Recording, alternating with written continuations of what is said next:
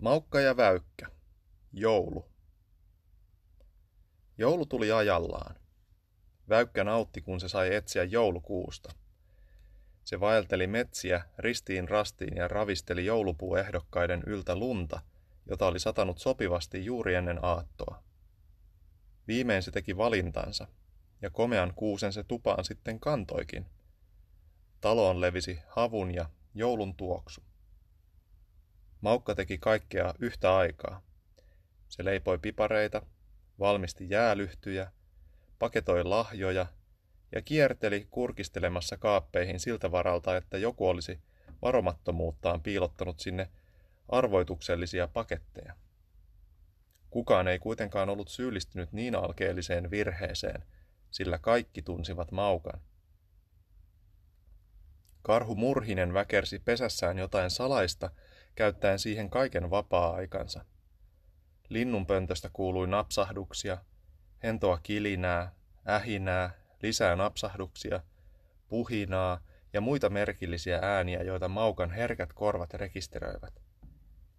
Kissa oli varma siitä, että päästäinen valmisti sille joululahjaa, jotain erityisen hienoa ja kallisarvoista. Pari kertaa se oli yrittänyt hiipiä lähemmäs kurkistaakseen, mitä Murhinen puuhasi, mutta äänet olivat aina tauonneet juuri ennen kuin se oli päässyt riittävän lähellä. Mene pois, Murhinen vaatia, Maukka totteli.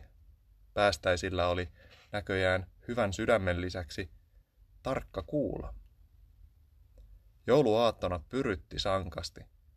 Tuvassa oli kuitenkin lämmintä ja auvoisaa. Lahjat lepäsivät kuusen alla ja puurokattila porisi liedellä. Maukka laski levottomana paketteja. Kun se vähensi sille itselleen tarkoitetut, jäljelle jäi vain kaksi lahjaa. Yhdessä oli perinteinen joulu, joululuu väykälle. Toisessa oli Maukan ja Väykän ostama pilli murhiselle. Pitihän poliisilla olla pilli, johon voisi puhaltaa, kun tarvittiin apujoukkoja. Mutta missä oli kolmas lahja? Se, jonka Murhinen antaisi Maukalle. Kissa pelkäsi, että Murhinen oli kenties kokemattomuuttaan unohtanut näin tärkeän asian. Meillä on muuten tapana laittaa lahjat aattoaamuna kuusen alle, Maukka sanoi huolettomasti, mutta aika kuuluvalla äänellä. Kenelle sinä puhut, Väykkä hämmästyi. Kenelle vaan. Kaikki eivät välttämättä tunne talon tapoja, koska viettävät joulua täällä ensimmäistä kertaa, Maukka sanoi maireasti hymyillen. Ei vaikutusta. Murhinen näytti siltä, kuin olisi tullut kuuroksi. Se on hyvin tärkeä osa jouluperinnettä, siis että kaikki lahjat ovat kuusen alla hyvissä ajoin ennen iltaa, Maukka sanoi vielä kuuluvammin. Nyt päästäinenkin havahtui. Se nosti hitaasti katseensa kohti Maukkaa, joka oli työntänyt naamansa melkein kiinni sen kuonoon ja nyökytteli sille merkitsevästi. Joskus on käynyt niinkin, että jonkun tärkeän henkilön la- tärkeä lahja on ihan vaan unohtunut. Kammala katastrofi ja joulutunnelma pilalla. Me emme toki halua, että mitään sellaista sattuisi, Maukka puhui nyt suoraan Murhiselle. Mistä sinä puhut, Murhinen ihmetteli. Siitä sinun pikku lahjastasi. Mistä sinä tiedät, että minulla on sellainen? Minä olen aika hyvä arvaamaan. Ethän ole vain unohtanut sitä mihinkään. En tietenkään. Hyvä, sillä nyt olisi jo aika ottaa se esille. Nytkö jo? Minä ajattelin, että vasta illalla. Sitten kun kaikki muut lahjat on, on jaettu. Ei, ei. Sitähän minä olin tässä yrittänyt koko ajan sanoa, että nyt on juuri oikea aika. Päästäinen muuttui silmin nähden levottomaksi. Se vilkaisi ulos Lumipyry näytti sakenevan entisestään. Sitten se teki päätöksensä.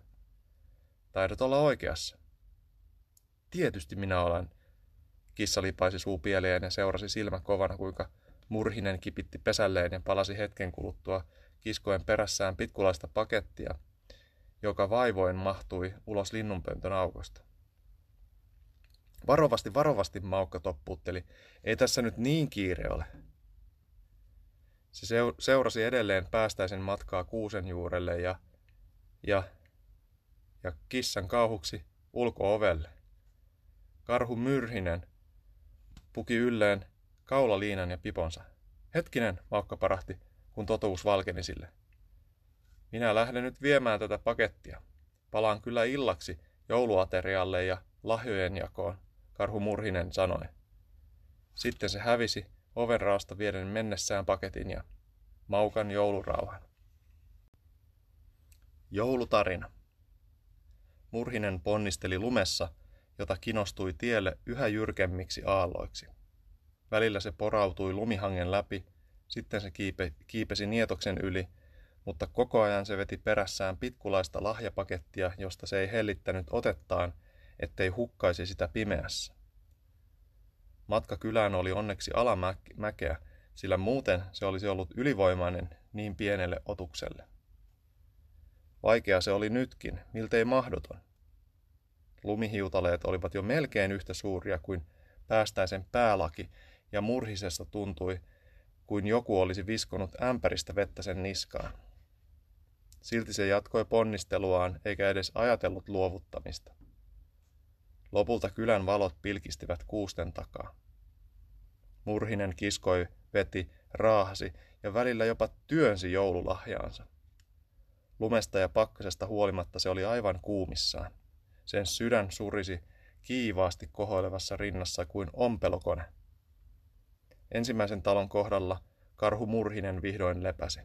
Se nojasi jalkoihinsa ja läähätti.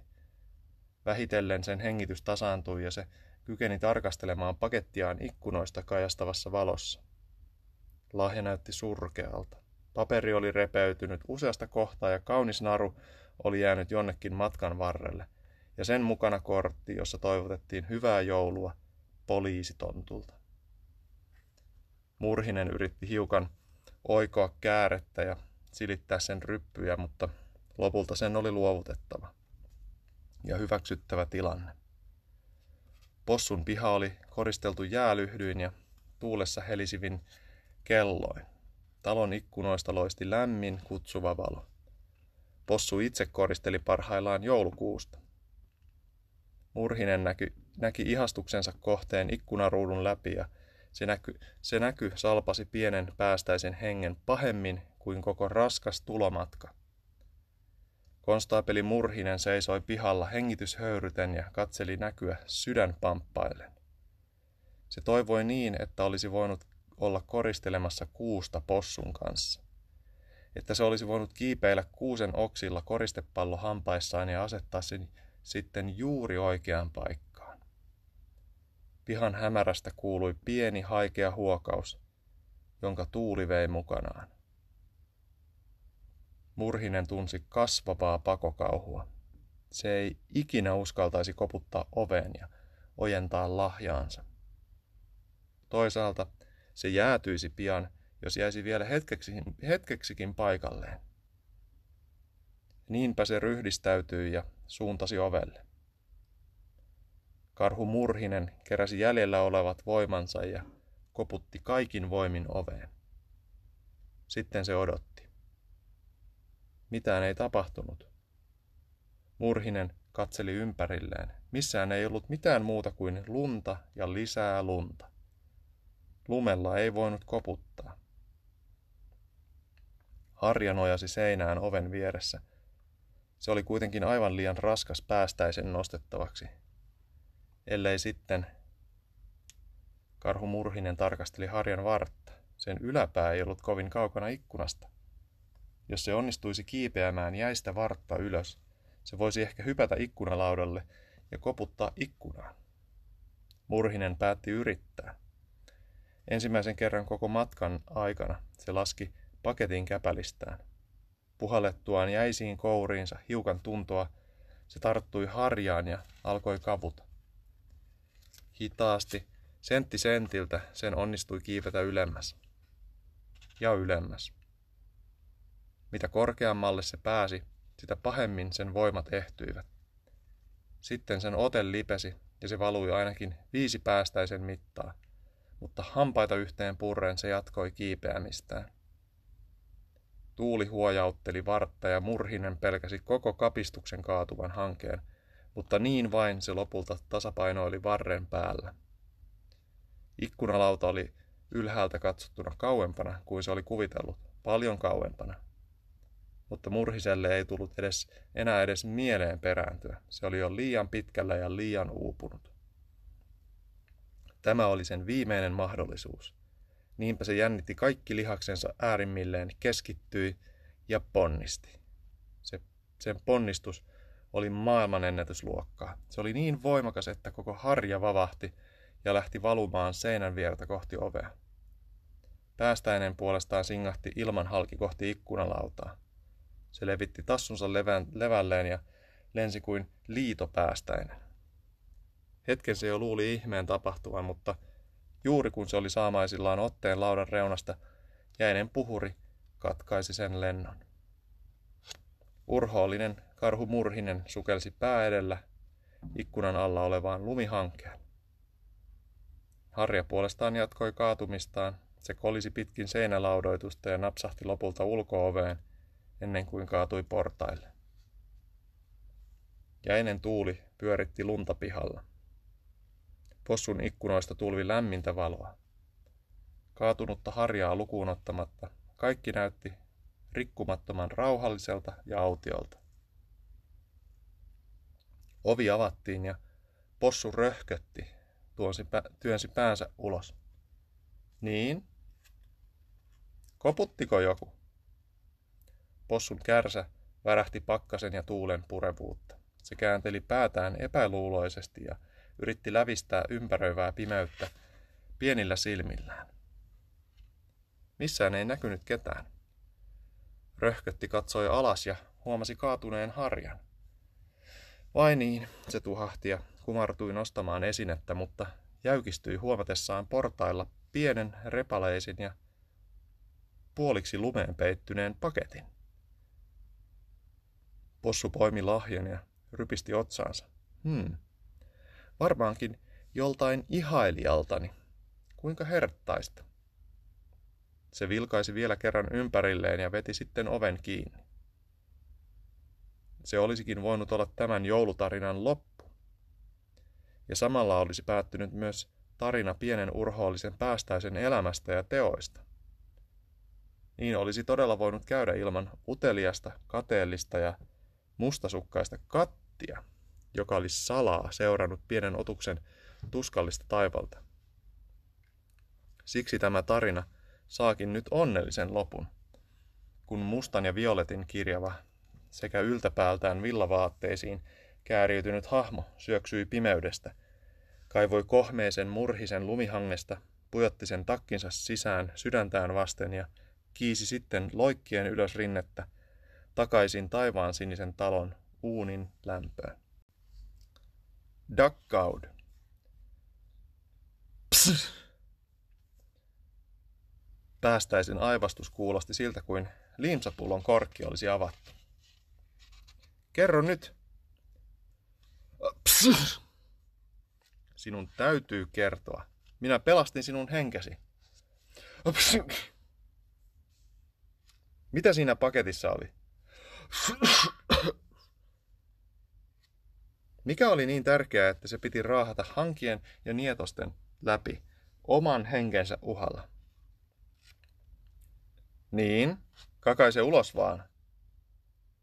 Sinun täytyy kertoa se minulle. Minäkin olin vaarassa paleltua sinun ja sen typerän lahjasi vuoksi. Kokeile vaikka, minun poskessani on yhä kylmä kohta. Lopeta sen murhisen kiusaaminen Etkö sinä näe, että hän on vilustunut ja kaipaa lepoa, Väykkä puuttui keskusteluun. Mutta minä haluan tietää, minulla on oikeus tietää. Minun kuuluu tietää. Mikä on niin tärkeä asia, että se täytyy kiikuttaa possun ovelle, vaikka oma henki menisi siinä samalla? Duck. Häh? Duck Cowd pakkaus? Dakkaud. Dakkaud. Deed. rauhallista ja hyvää joulua.